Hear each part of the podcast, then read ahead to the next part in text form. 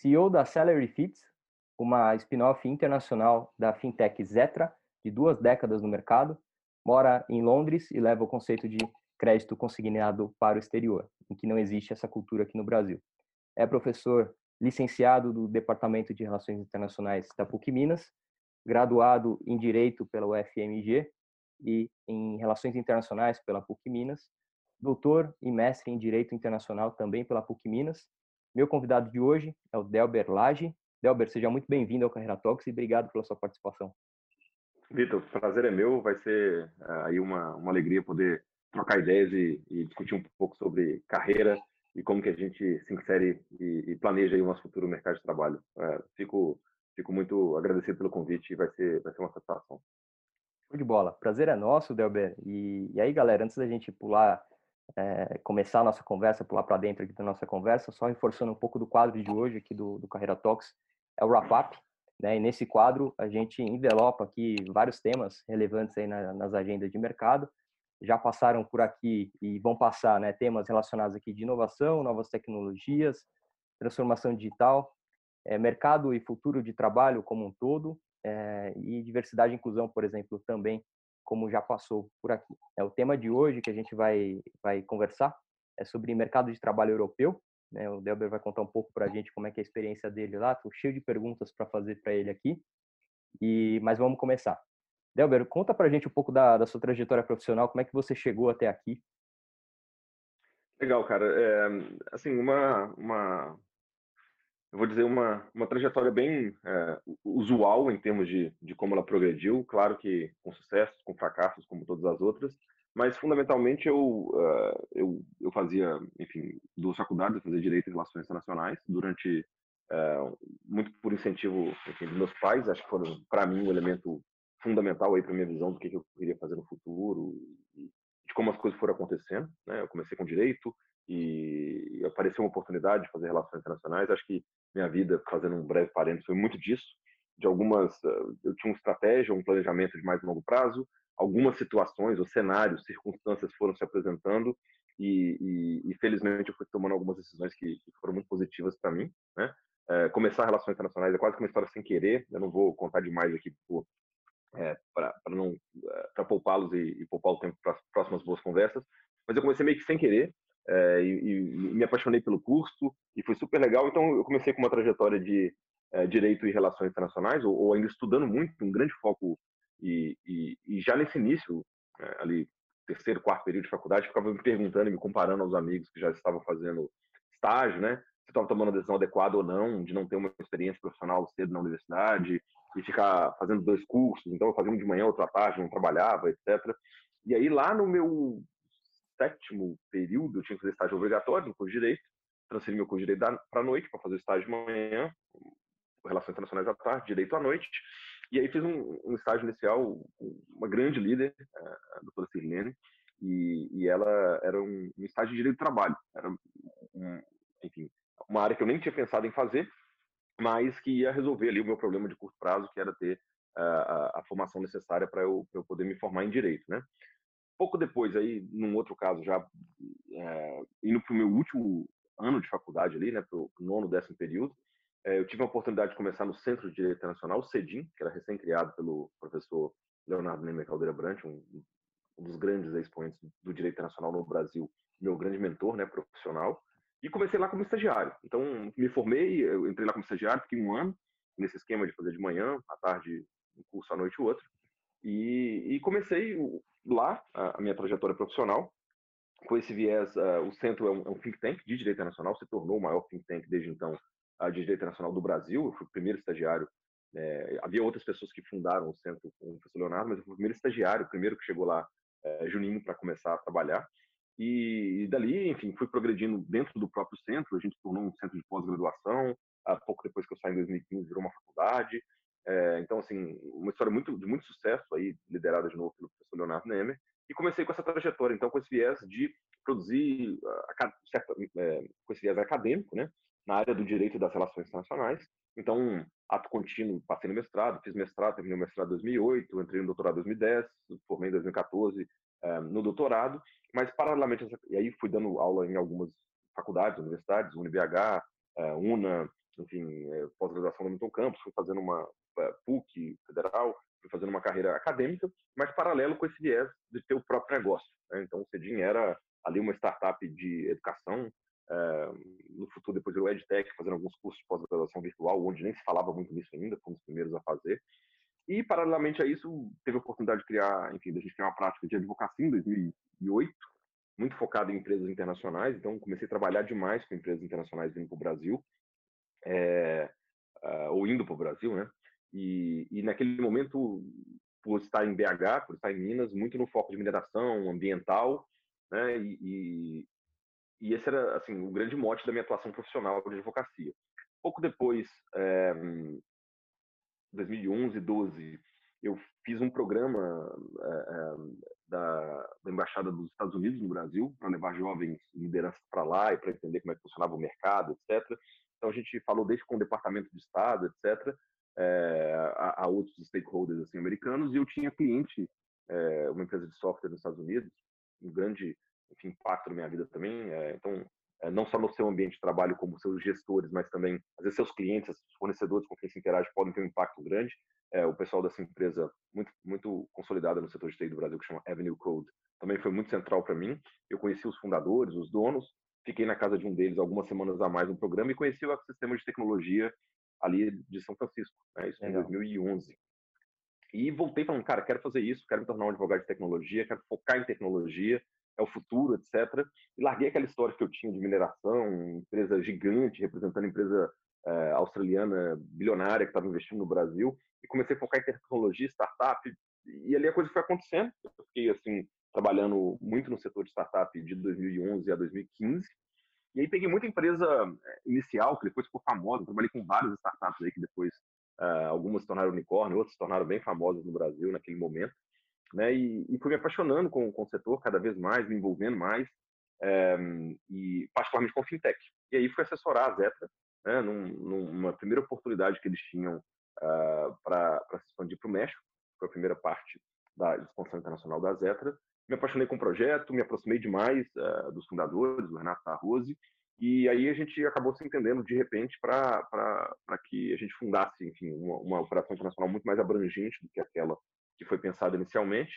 E aí foi uma coisa muito, assim, dinâmica. A gente teve uma conversa, eu lembro as datas, né, 21 de dezembro de 2016, para que eu viesse para cá, a principal outra pessoa ia vir, eu estava assessorando o visto de quem viria. No dia 22 eu aceitei, e aí no dia 6 de fevereiro, no dia 26 de fevereiro, nesse meio tempo eu tirei visto, eu estava desembarcando eu, minha esposa, minha sogra ajudando, minha filha de 6 meses e 9 malas aqui no Reino Unido. Então, assim, tinha casado há pouco tempo, minha esposa tinha acabado de passar no doutorado, com bolsa, estava dando aula, eu tinha minha carreira toda pronta e resolvemos fazer uma mudança em poucos dias para vir para cá. Então, assim, conta dessas coisas porque é interessante a gente saber que vem muito de planejamento de carreira de um lado, ou seja, eu me preparei para uma série de coisas, eu vi a oportunidade do setor de tecnologia, eu vi o que eu queria fazer, porque era uma coisa que me dava muito ânimo. Quando eu acabei o doutorado, imediatamente eu apliquei e fui da primeira turma do primeiro curso, que era um mini MBA de Harvard, que chama Core. Eles até chamam de Pioneer. Eu fui aceito, então eu estava acabando o doutorado. Antes de fazer a apresentação do doutorado, eu fiz o application para esse curso. Apresentei o doutorado 20 de dezembro. Em janeiro eu comecei o curso. Então, assim, porque eu queria tecnologia, eu queria business, então eu me preparei. Então, de um lado tem um certo planejamento. De outro lado tem pessoas maravilhosas, lideranças maravilhosas. Eu tive muita sorte, da Cirlene lá no meu primeiro estágio, ao professor Leonardo, que foi meu grande mentor. Hoje é o Renato Tarroso lá na Salary Fits, então eu tive sorte de trabalhar com pessoas bacanas. Posso citar um milhão de, tem alguns, mas claro, fornecedores legais ou clientes legais, e um monte de cenários, oportunidades que apareceram, e eu fui tomando decisões que me trouxeram até aqui, né? Então, acho que eu falei demais aqui, mas a ideia é só mostrar que é um mix de um monte de coisa, claro, trabalho, dedicação, mas tem oportunidade, tem percepção, tem planejamento e tem... muito apoio de várias pessoas super sensacionais que fizeram isso acontecer, sabe? Cara, que legal essa trajetória, e eu queria até aproveitar para...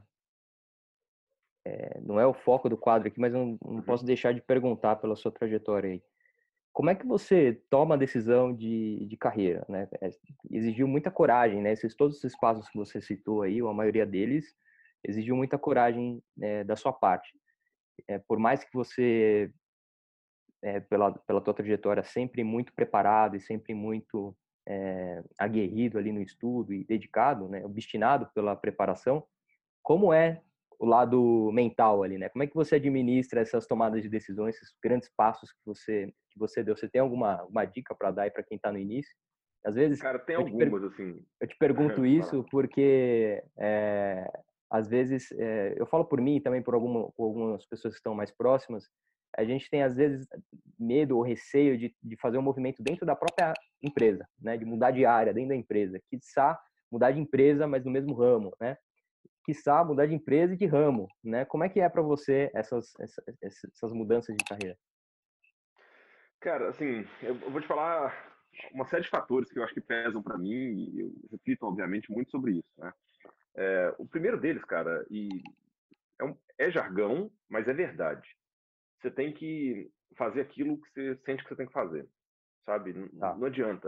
Eu, em vários momentos da minha carreira, no início da minha trajetória lá no CEDIN, no Centro de Direito Internacional, quando ainda era muito incipiente, muito inicial a proposta, eram poucos eventos, poucos cursos, poucas publicações, eu vi muita gente falar, cara, tem que ser juiz, você tem que ser promotor, você é super bem formado, passou em tudo que você quis e tal, estudou, tá preparado, para que você vai ficar aí insistindo numa carreira, não sei o quê.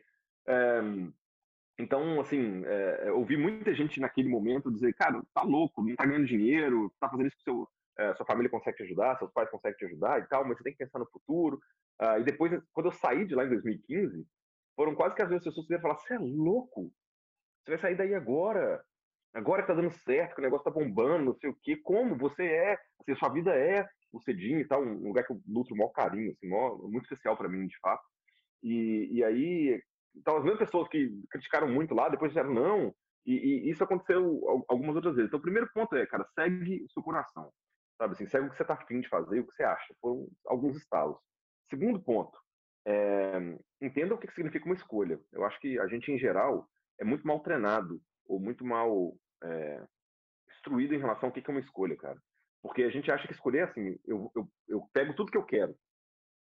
Só que escolha não significa isso. Escolha, por definição, é uma exclusão.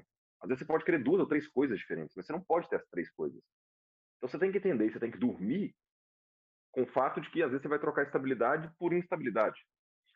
Que você vai trocar um salário por uma outra coisa. Ou o contrário, que você vai trocar uma coisa que você queria muito fazer, um empreendimento que não deu certo, por um salário melhor. E tudo vem, cara, do seu momento de carreira, do seu momento pessoal e do seu momento de família. Então, o terceiro ponto para mim, primeiro ponto é segue seu coração. Segundo ponto é entenda que é uma escolha. Escolha significa não ter outras coisas. E como se você escolher uma, é melhor você fazer aquela funcionar, porque a outra você não tem mais. Na maioria das vezes, não tem turning back, né? Então, escolha. Então, faça a sua escolha e vá atrás disso, né? Terceiro ponto é equilíbrio. E equilíbrio não significa ser tudo igual. Você não vai malhar, ser o melhor estudante, ser o melhor profissional ou ainda ter uma bruta de uma família ao mesmo tempo. Você pode ter as 4 coisas ao mesmo tempo, mas as 4 coisas não vão ter peso igual na sua vida, sabe? Então, se você gosta de fazer esporte, não sei o quê, vai ter momentos que você vai poder fazer muito. É claro que não tem receita de bolo, né? Cada um é diferente, mas você vai ter que achar um equilíbrio disso com a sua família, seja qual é a estrutura de família que você tenha, disso com o seu trabalho, né, disso com o seu lazer. Então, assim, eu fui muito tranquilo para, durante a fase da minha vida, não fazer exercício físico nenhum, ganhar peso, durante a fase da minha vida, trabalhar igual um condenado e ter pouco tempo para família ou para amigo, sem nunca deixar, na minha opinião, de priorizar família e amigo, mas, assim, achando equilíbrios diferentes, sabe? Minha vida oscilou muito entre fases que eu focava muito numa coisa, muito noutra, mas achando um equilíbrio razoável. Então, o equilíbrio é importante das pessoas que estão com você. Não existe projeto seu sozinho profissional. Existe o projeto seu e das pessoas que estão à sua volta, seja trabalhando com você ou seja da sua família. Eu não estaria aqui com o nível de satisfação que eu tenho de estar em Londres hoje se minha esposa não tivesse escolhido fazer isso comigo, não tivesse vindo e a gente não tivesse tomado uma decisão junto pela família, como as meninas hoje são 2, não mais uma. Então, assim, acho que equilíbrio é uma palavra muito importante. Você tem que entender que equilíbrio não é distribuição uniforme. Tem hora que a balança vai fazer assim, vai fazer assado, e você tem que entender se está na hora de mudar ou não, mas equilíbrio é uma palavra muito, muito importante. E aí a última palavra, que é o seguinte: você tem que agir no curto prazo, mas pensar no longo prazo, cara. Não, você não marca gol antes do jogo começar. Você pode ser o melhor centroavante do mundo, você pode estar na melhor preparação do mundo, você pode ter feito gol nas 10 últimas partidas. Se a partida não começou, você não faz gol, cara. Então, assim, espera um momento, trabalha para chegar o momento. Para fazer gol, você vai errar 5, você vai tomar porrada, às vezes você vai ser expulso, não vai conseguir marcar naquele jogo. O que eu quero dizer é, tenha paciência. Saiba colher a sua escolha, saiba vislumbrar o que, que precisa fazer para você chegar na sua escolha. Então, não tenha planejamento. Muita coisa vem, você tem que tomar decisão e mudar de rumo, mas se você não tiver planejamento e não tiver percepção de longo prazo, você vai acabar tomando decisão errada. Então, às vezes é dar um passo para trás para depois dar 2 para frente. Ou como meus pais falavam, eu sou do interior, né? Guardar minha boca para comer minha farinha. Então, assim, se você não tiver um pouco de... Você pode trocar planejamento por resiliência, sabe? Então, assim, segura, faz o que tem que fazer e consequentemente, aquilo vai te dar algum tipo. Muito bom, cara. É uma aula, assim, né? E ter clareza sobre essas coisas, né? Porque, às vezes, a gente não para para pensar, né? Vai vivendo a vida e não para para refletir sobre as escolhas, o que você está abrindo mão, a tua estratégia, enfim. Muito legal. Obrigado por compartilhar aí os pontos. Mas vamos falar do mercado de trabalho aí da Europa. E eu queria te perguntar sobre como é que foi o teu primeiro contato, assim, né? Abriu empresa, os primeiros... Eu não sei como é que é a estrutura da tua equipe, se você tem estrangeiros aí na sua equipe, são todos brasileiros. Como é que foi esse processo de ambientação aí com uma cultura diferente de trabalho? Tá, cara, assim, até para dar um passo para trás, acho que meu flash com o internacional, com o mercado de trabalho europeu, começou um pouco antes da minha carreira. Então, eu vou tomar aí 1 ou 2 minutos para contar um pouco disso, porque é bem legal. Assim, acho que a gente vive muito de contradições, né? E eu tenho uma contradição homérica, assim, que eu sempre gostei de internacional. Sempre não. Eu tive um viés internacional muito cedo na minha carreira, porque eu comecei relações internacionais, como eu contei lá, quase sem querer. Então, sempre com um viés muito internacional na minha carreira, mas o cara mais provinciano que você conhece na vida. Meu negócio é interior, Marliéria, a cidade de onde meus pais são, onde eles moram hoje, no interior de Minas, lá no Vale do Aço. Adoro bica, cachaça, pão de queijo e cafezinho coado. Então, assim, muito de família, muito de amigo e sempre flertando com o internacional. Mas eu nunca tive, e uma das coisas que eu ouvi uma vez de uma grande amiga, né? Que eu não apliquei para mestrado fora, para doutorado acabei aplicando, foi aprovado, não quis fazer no início. Mas, assim, eu vi que Deus não dá asa à cobra. Mas eu não tinha pretensão de trabalhar fora, não tinha pretensão de morar fora do país. Estou aqui hoje, falo que a gente vive de contradição, né? Mas isso não era um meu objetivo de vida. Eu gostava da minha casa, eu gostava de passar temporadas fora. Eu tive uma carreira muito internacional, por isso que eu estou fazendo esse parênteses. Por trabalhar com direito e relações internacionais e por ter uma vida acadêmica, assim, em 2008 eu fiz um curso da Academia de Direito Internacional de Haia na Holanda, onde o professor Leonardo, que eu falei que foi meu grande mentor, tinha trabalhado. Esse curso foi a grande inspiração para o primeiro curso que a gente fez no CEDIN, que existe até hoje, que chama Curso de Inverno de Direito Internacional, enfim. Então, comecei ali. Depois, óbvio, passei algumas temporadas em Paris, na França, porque o professor Leonardo tinha feito doutorado lá, então fiz curso lá, enfim, me envolvi com o ambiente acadêmico de lá, passei esse período nos Estados Unidos, e aí fiz um doutorado de sanduíche em Bonn, na Alemanha. Então, eu já conheci um pouco dessa coisa de ir para fora, voltar, mas nunca tinha trabalhado fora, apesar de estar sempre exposto com diferentes culturas, assim. Você tem um cliente americano, você tem um cliente australiano, você tem um cliente indiano, como eu tinha, e um cliente espanhol, eram coisas completamente diferentes, né? Então eu já tinha uma percepção de que a coisa era diferente, mas quando eu vim para cá, cheguei sozinho, eu era one man band, né? A gente chamava lá na Zetra, na Salary Fits, de Sputniks. A gente mandou algumas pessoas para alguns lugares do mundo para explorar e ver o que tinha ali de oportunidade, né? E na realidade, cara, assim, viver uma outra cultura é um negócio muito diferente, assim, porque quando você chega, por exemplo, eu cheguei aqui no Reino Unido, aqui em Londres, tem mudanças, o mercado aqui é muito aquecido, as pessoas trocam de emprego, em geral, muito mais, sabe? Apesar de não ter lei trabalhista, é um mercado muito competitivo, os níveis de salário são mais altos, mas a cidade é mais cara, e isso, esse é o grande ponto, resvala na sua qualidade de vida. Então, o que eu acho? E aí fica uma dica para a carreira em geral, não só para o mercado europeu. Quando você for tomar opções na sua carreira, lembre-se que você vai postar nas mídias sociais, você vai contar, você vai colocar debaixo do seu currículo os grandes achievements, as grandes conquistas, tá? Doutorado nisso, mestrado nisso, isso, se eu disso, não sei o que lá daquilo, não sei o que, não sei o que. Só que esses pontos que você coloca no seu currículo, cada pontinho desse significa dias e dias de uma determinada rotina. A sua escolha profissional significa a que horas você vai levantar, possivelmente o que você vai comer antes de chegar no trabalho. Você pode ter tempo para tomar café em casa, você pode ter, vai comer na rua, vai comer na hora que você está trocando a estação do metrô. Significa as pessoas com quem você vai encontrar todo dia, o trajeto que você vai fazer, na maioria dos dias, agora isso está mudando um pouco com a pandemia, né? E o seu dia a dia, seu relacionamento com a sua família, se você trabalha de 3 turnos, seu relacionamento é um. Se você trabalha de 8 da manhã às 5 da tarde, seu relacionamento é outro. Se você trabalha de meio-dia às 8, seu relacionamento é outro. Então, assim, a escola profissional significa uma rotina, né? E quando eu cheguei aqui, cara, eu fiquei assustadérrimo. Porque se por um lado no Brasil, hora do almoço, por exemplo, é uma hora que você chama alguém para conversar, você tem 2 horas, 1 hora, 1 hora e meia, quase sagrada, que ninguém pode nem te ligar. Aqui, cara, é uma loucura. Alguém pega um sanduíche, você pega uma salada, come embolado.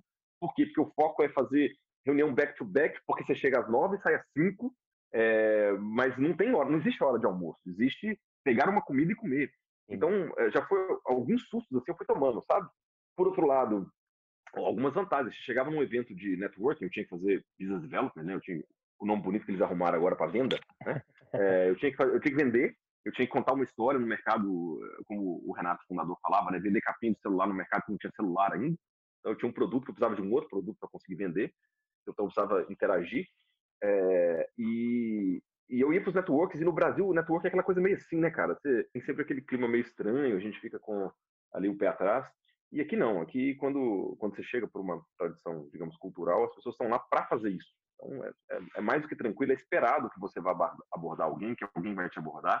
Existe um pragmatismo enorme de, na primeira parte da conversa, se você não tem algo ali que aquela pessoa está buscando ou vice-versa, é super tranquilo de falar, então beleza, legal, prazer te conhecer, mas vamos para a próxima.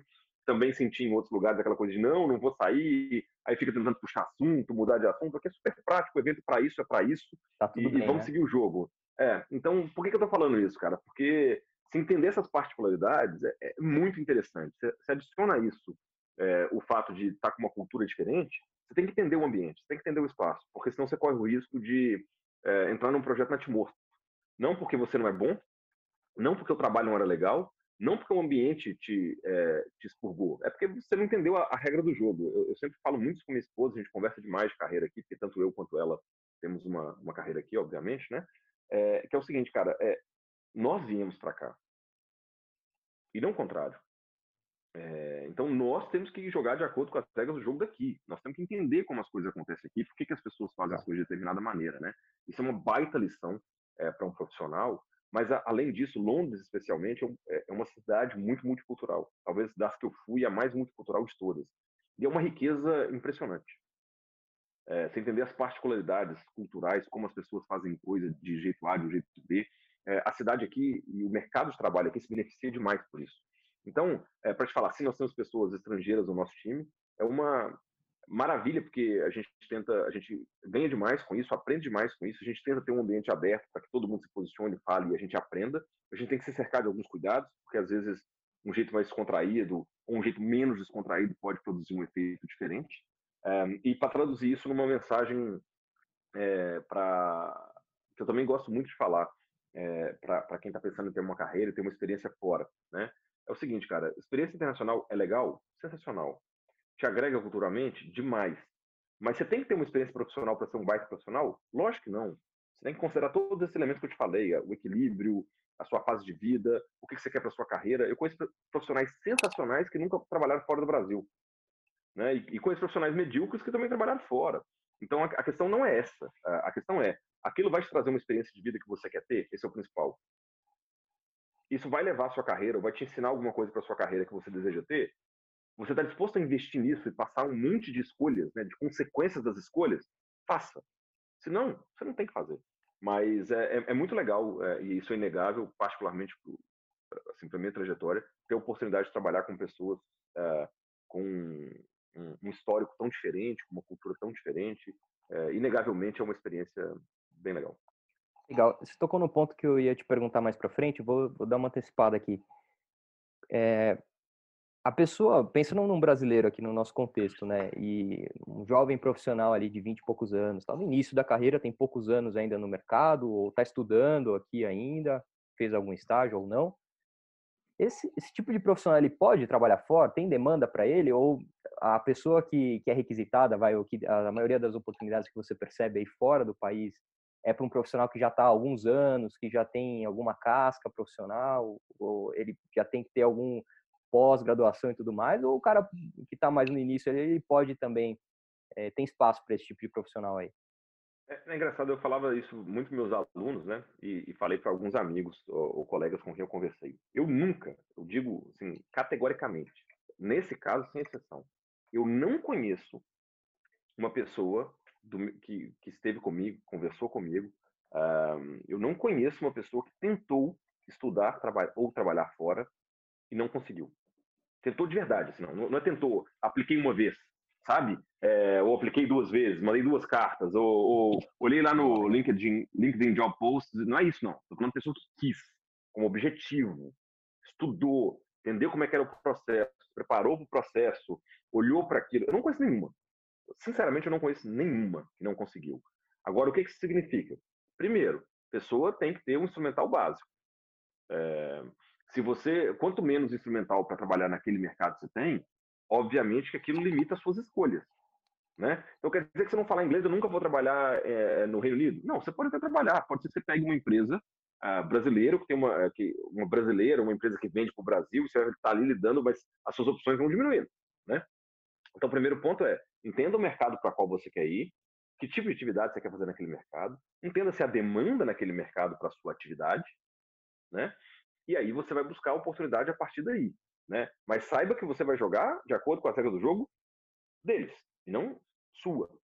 Então, assim, nesse sentido, você pode ter 20 anos de experiência e estar super mal qualificado para uma posição, porque o que se busca naquela posição é outra coisa.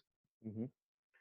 Então, não tem uma regra de ouro, assim, a não ser, entenda o que você quer fazer e busque, cara. Se tem uma vantagem desse momento atual que a gente vive, é que a informação ela é muito disponível, que é muito fácil se engajar com os recrutadores, etc., com os programas de recrutamento, com eventos de networking.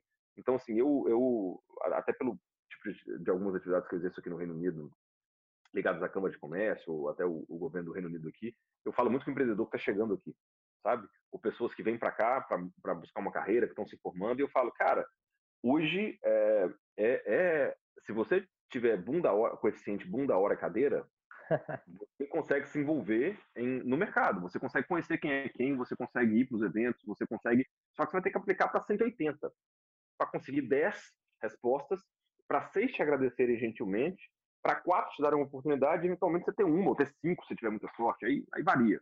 Mas se você se dedicar, se você pesquisar, se você entender, e de novo, tiver a percepção de como você se enquadra em um determinado contexto, na minha opinião, não há hipótese de você não conseguir um trabalho fora. Pode ser um trabalho em que você vai dar, de novo, alguns passos para trás para depois dar outros para frente. Você vai ter que ter escolhas, você vai ter que mudar. Você pode demorar centenas de entrevistas e alguns meses para conseguir. Mas eu não conheço alguém que tentou de verdade e não conseguiu. Legal, bom ponto levantado por você. E, de fato, é um funil, né? Como se fosse uma prospecção de vendas. Quanto mais cliente você falar, mais a tendência de você converter a venda ou converter a oportunidade de trabalho aí, né? E mais se aprende sobre o mercado, mais se aprende sobre o processo, mais se aprende sobre as pessoas, mais você se engaja e mais condição você tem de passar, né? Então, o que a gente pode chamar de falha, na realidade, é um processo de compreensão e aprimoramento, né? Aperfeiçoamento para você conseguir fazer aquilo. Legal. E aí, indo nessa linha também, assim, que tipo de cuidado que um jovem profissional ou algum profissional que esteja... que tem em mente aí, né, que queira trabalhar fora e esteja já num processo de entrevistas, tal, que tipo de cuidado é importante de se ter do ponto de vista, poxa, documentação, lógico, né, os vistos e tudo mais, ele precisa ter ali, já ter ali mapeado o que ele vai precisar para cada país que ele está querendo, mas assim, As entrevistas costumam rolar todas virtualmente, ele já deveria ir contratado, tem algum risco aí? Como é que ele pode se assegurar de que a empresa existe, tá tudo bem, é de verdade e tal? Você tem algumas dicas nessa linha? Tem algumas dicas, assim. A primeira delas é, tudo depende daquela situação que eu falei do equilíbrio, né, cara? Qual que é a condição que você tem de viajar para buscar esse negócio fora? Você está estudando e aí vai buscar enquanto você está estudando fora? Pode ser uma. Você tem condição de tirar o tal do sabático, mudar para um país, ver se você tem condição de fazer isso. Infelizmente, pouquíssimas pessoas têm essa condição, né? Legal. Ou não, então tem que continuar trabalhando aqui no Brasil. O que você vai fazer então, cara? Vai jogar confuso a seu favor, né? Você quer trabalhar nos Estados Unidos, você vai talvez fazer reunião fora do seu horário de trabalho à noite, né? Por videoconferência. Ou se você quer trabalhar na Europa, você vai fazer antes de começar a trabalhar, vai levantar cedo para participar do processo. Enfim, primeiro ponto é: acha o seu equilíbrio, dentro do seu equilíbrio, como que você vai viabilizar isso, como que você vai estudar. Segundo, hoje dá para fazer, de novo, às vezes você faz algumas escolhas, mas vários dos processos seletivos são virtuais. O que você vai ter que ter uma apresentação legal, você vai ter que entender minimamente da empresa com quem você está aplicando. Então hoje o recrutador vê isso muito bem. Cara, você deu uma olhada, você olhou para a indústria, você olhou o que está acontecendo naquele espaço, você olhou para a empresa, buscou o perfil da empresa, pesquisou sobre a empresa, sabe mais ou menos o porquê que você quer fazer naquela vaga. Super interessante, cara. Assim, não é a pessoa que vai te contratar que vai te dizer o que você precisa para ter visto. Não vai ser, às vezes até vai te ajudar se te contratar, mas antes disso, não. Não é a pessoa que vai te contratar que vai dizer como é que você vai agregar na empresa. É você que tem que ter uma percepção do que você quer fazer lá, né? Então, isso é um ponto muito chave, assim. A gente acha que as pessoas vão tomar decisão pela gente, elas não vão. Que elas vão planejar pela gente, elas não vão. Elas podem ter papel fundamental, mas isso cabe muito a você. Então, às vezes, a gente é muito inerte, reclama demais. Putz, não tô conseguindo avançar. Talvez tá na hora de você fazer uma meia-culpa e entender que você não se preparou, né? E isso significa entender se a empresa existe, se a empresa é legal, tem Glassdoor, tem uma série de sites aí que você pode ver, inclusive, o clima organizacional da empresa, né? Procure os reconhecimentos, Great Place to Work, mídia. Hoje você tem muita ferramenta para pesquisa, né? Então, se prepare para entender o perfil da vaga, se prepare para entender o perfil da empresa para qual você está aplicando, do mercado para o qual você está aplicando, e o que você acha que você pode fazer lá, o que você deve fazer, o que você quer fazer, né? Então, minhas dicas iriam muito nesse sentido aí do seu trabalho, de se preparar para uma entrevista de emprego. Se preparar para uma entrevista de emprego não é só saber o que você responde se vier a pergunta de qual é a sua pretensão salarial. Se preparar para a sua entrevista de emprego não é só porque é também, sei lá, cortar o cabelo, escolher a roupa, escolher qual imagem você quer passar, porque isso muda. E não é só assistir os vídeos de gurus que vão te dizer o que você tem que fazer e seguir recrutador em mídia social. Se preparar é entender o perfil da empresa, é entender a rotina, o perfil da vaga e como você pode agregar para aquela empresa e como que aquilo agrega no seu futuro. Aí você vai estar muito mais preparado. Legal. A perspectiva, a gente tem o costume de falar isso por aqui também, no Carreira Talks, de você mudar a perspectiva, né? De que normalmente você é treinado, faculdade e tudo mais, você é treinado para ir para uma entrevista como, não vou colocar uma vítima, mas para você ser sabatinado, né? Para você ser o escolhido e tudo mais, e para você convencer a empresa de que você, né, vale ali aquela oportunidade. Mas quando a gente muda a perspectiva, né? De você, por exemplo, a empresa precisa te convencer que é uma boa oportunidade para você também, né? Então, quando você muda a perspectiva, você passa a entrevistar a empresa durante o momento ali, é interessante como você ganha um destaque entre os candidatos que estão concorrendo ali, super interessante. E aí, para você poder se destacar nessa linha, você precisa sentar o bumbum na cadeira, como você bem colocou, com o coeficiente de hora-bunda aí, cara, pesquisar sobre a empresa, conversar com profissionais que já trabalham nessa empresa, porque nessas conversas você vai adquirindo muito repertório sobre o mercado, sobre a atuação da vaga, né, a função que você vai ter naquela vaga, sobre o mercado como um todo. E isso tudo pode levantar várias perguntas que podem ser feitas durante a entrevista, né, que eu acho que é uma oportunidade que é perdida com frequência nas entrevistas, do tipo, chega no final e fala, cara, você tem alguma pergunta? Pô, não, ou então tiro no pé, quanto que eu vou ganhar, qual que é o salário, e quando é que você me responde, e tudo mais, cara, que são coisas que vai te minando ali as suas oportunidades, quando você poderia cavar uma pergunta ali super elaborada que vai mostrar que você se preparou bastante para estar ali.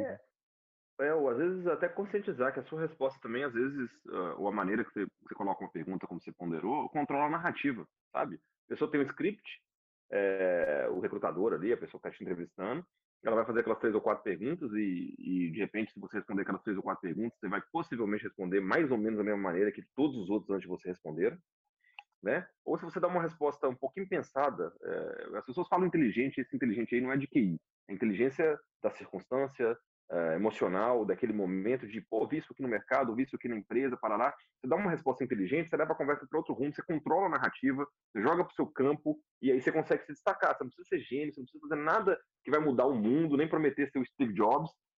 O que você vai fazer é só mostrar cuidado com aquilo que você está fazendo, carinho com o que você está fazendo, dedicação. Aí o cara fala, pô, se esse cara se dedicou assim, com um insight ou com um pensamento para isso aqui, possivelmente ele vai continuar fazendo isso depois. E você consegue se diferenciar certamente dos outros candidatos, né?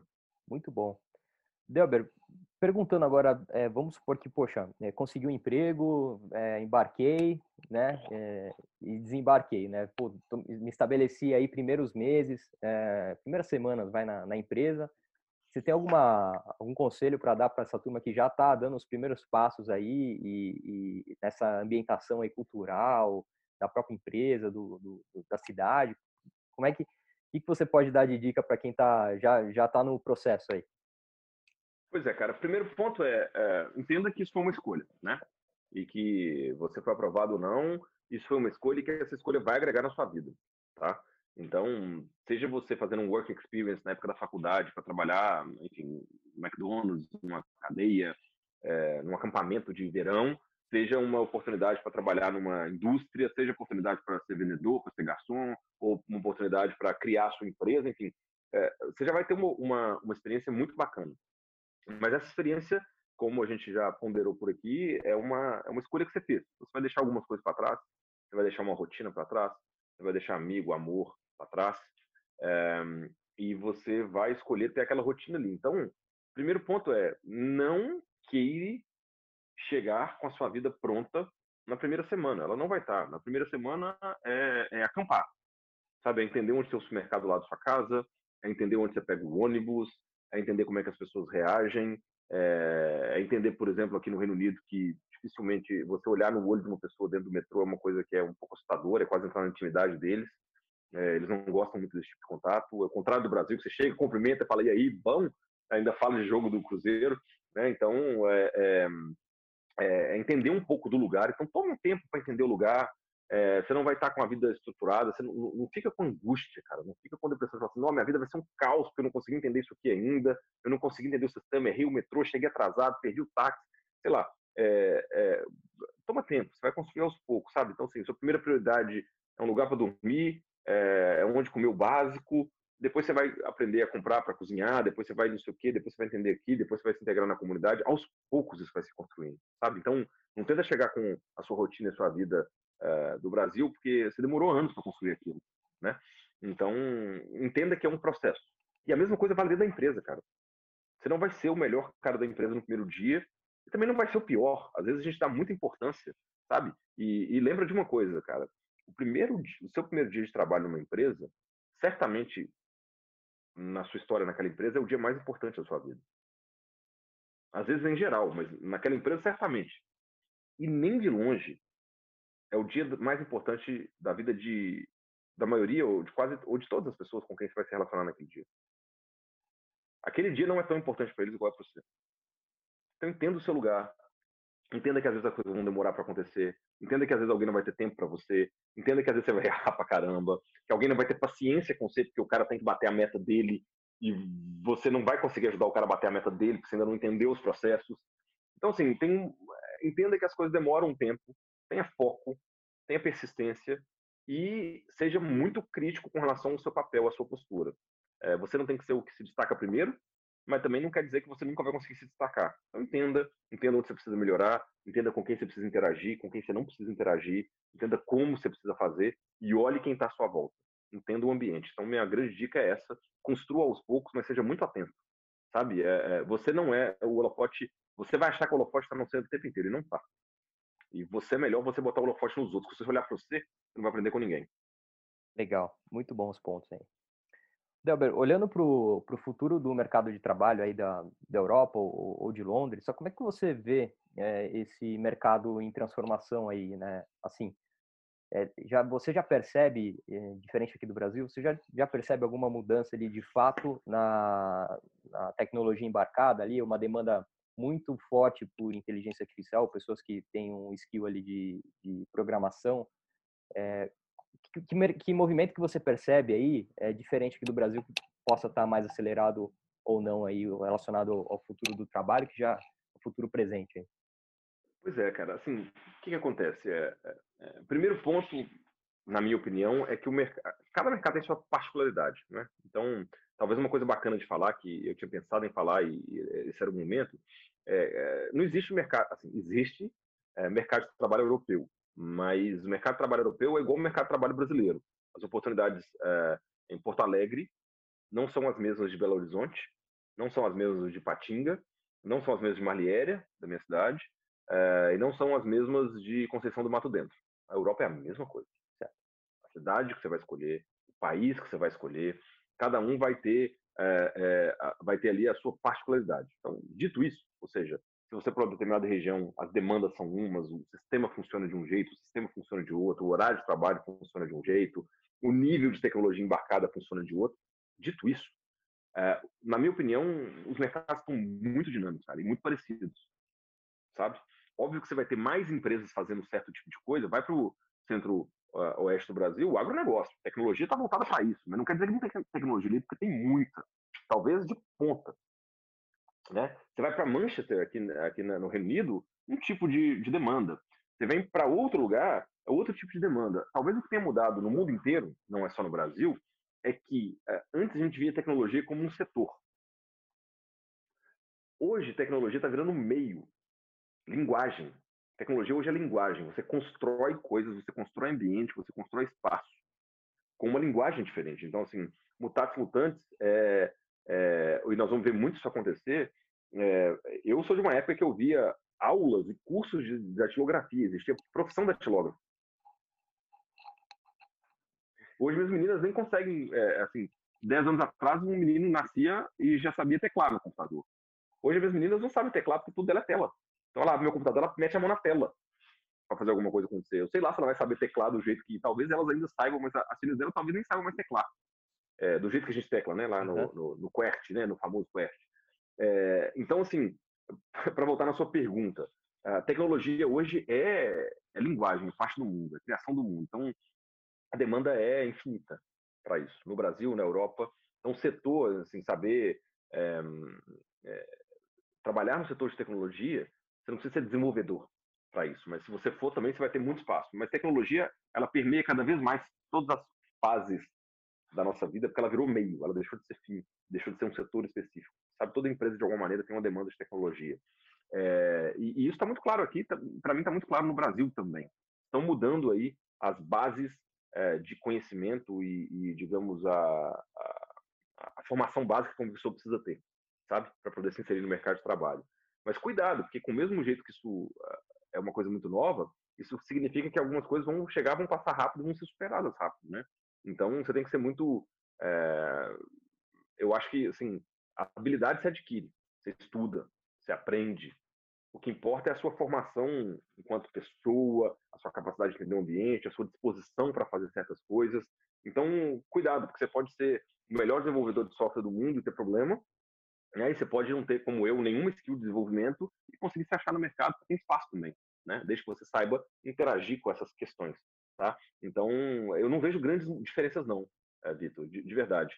Eu vejo oportunidades e particularidades, eu diria. Legal. Delber, caminhando para o final aí, queria te fazer uma pergunta meio reflexiva aí, né? Que conselho que você daria para você mesmo aí no início da tua carreira, se você pudesse falar com o Delber daquela época lá? Cara, eu voltaria a alguma coisa muito próxima da primeira pergunta, e com um tom talvez assim mais paternalista, que é o seguinte: saiba que o que quer que aconteça, primeiro, é você que vai fazer. você pode ter mais ou menos apoio, você pode ter mais ou menos pessoas fundamentais à sua volta, você pode ter sorte ou azar, as coisas podem dar mais certo ou mais errado, mas o grande responsável é você. Então, assim, ninguém vai planejar sua carreira para você. Por melhor que a pessoa, por mais que a pessoa te ame, ela não vai fazer sua carreira por você, ela não vai planejar sua carreira por você. E isso significa que você tem que conviver com as consequências das suas escolhas, positivas ou negativas, que você tem que arcar com os ônus ou com os bônus das mudanças que você escolheu ou não escolheu fazer. Né? Às vezes a grande mudança na sua vida pode ser não fazer uma opção, pode não ser e continuar no que você estava. Né? Então, assim, saiba que eu nunca vi nada ficar pronto de véspera, as coisas tomam tempo, algumas rápido, outras demoradas, mas tem um tempo de maturação das coisas. Entenda esse tempo para saber se você está trocando, abortando ou reconhecendo a derrota na hora certa, ou se tem mais coisa para sair dali. Então, assim, não se apegue demais a um ponto de que aquilo fique podre, e também não solte cedo demais antes que ele fique maduro o suficiente para você colher o fruto daquele negócio, né? Mas saiba que depende de você. E segunda grande questão, se aconchegue nas pessoas boas. Você vai ter muita gente ruim à sua volta, você vai ter muita gente desagradável, com quem o seu santo não bate, pessoas que vão querer te fazer mal às vezes, mas se você olhar bem, você vai ter pessoas com um coração sensacional, sensacional. E uma pessoa de coração bom, acima ou abaixo de mim na hierarquia, próximo ou longe de mim, nunca me fez mal e sempre me fez bem. Então se apegue nas pessoas boas, mas o principal, cara, seja a pessoa que você queria que os outros fossem para você. Tenha tempo para os outros, tenha tempo para conversar com os outros, tenha tempo para ouvir os outros. E eu tenho certeza também que eu nunca também tive nenhum desgosto, nenhum problema por ter ajudado alguém na minha vida. Só me trouxe coisa boa. Então saiba disso. Primeiro você faz e depois você espera, sabe? Assim, não ache que tudo no mundo é culpa sua. Não é. Às vezes coisas acontecem que você não controla. Existe imponderável, existe ação dos outros. Você pode estar na sua faixa no trânsito, tranquilo, e alguém pode vir bêbado, dormindo no volante, bater em você. Sabe? Então, nem tudo é culpa sua. Nem tudo de mal que acontece no mundo e com você é culpa sua. Mas você é o grande guardião da sua trajetória, da sua carreira. Se acontecer uma coisa ruim, é você que vai ter que sair desse buraco. Muito bom. Cara, que aula, viu? Delber, cara, queria ficar o dia inteiro aqui conversando contigo, mas... vou encerrar para a gente não se estender muito. Queria muito agradecer aqui tua disponibilidade, tua agenda e, enfim, tua transparência aí para compartilhar os seus aprendizados. Acho que foi super legal e espero que você tenha gostado também. Não, Vitão, foi um prazer, cara, de verdade. Adorei, assim, é sempre bom trocar essas ideias. Queria também ter mais tempo, mas certamente nós vamos ter outras oportunidades. Outra das vantagens desse mundo atual, as mídias sociais estão aí para isso, né? Vamos engajar, vamos trocar ideia.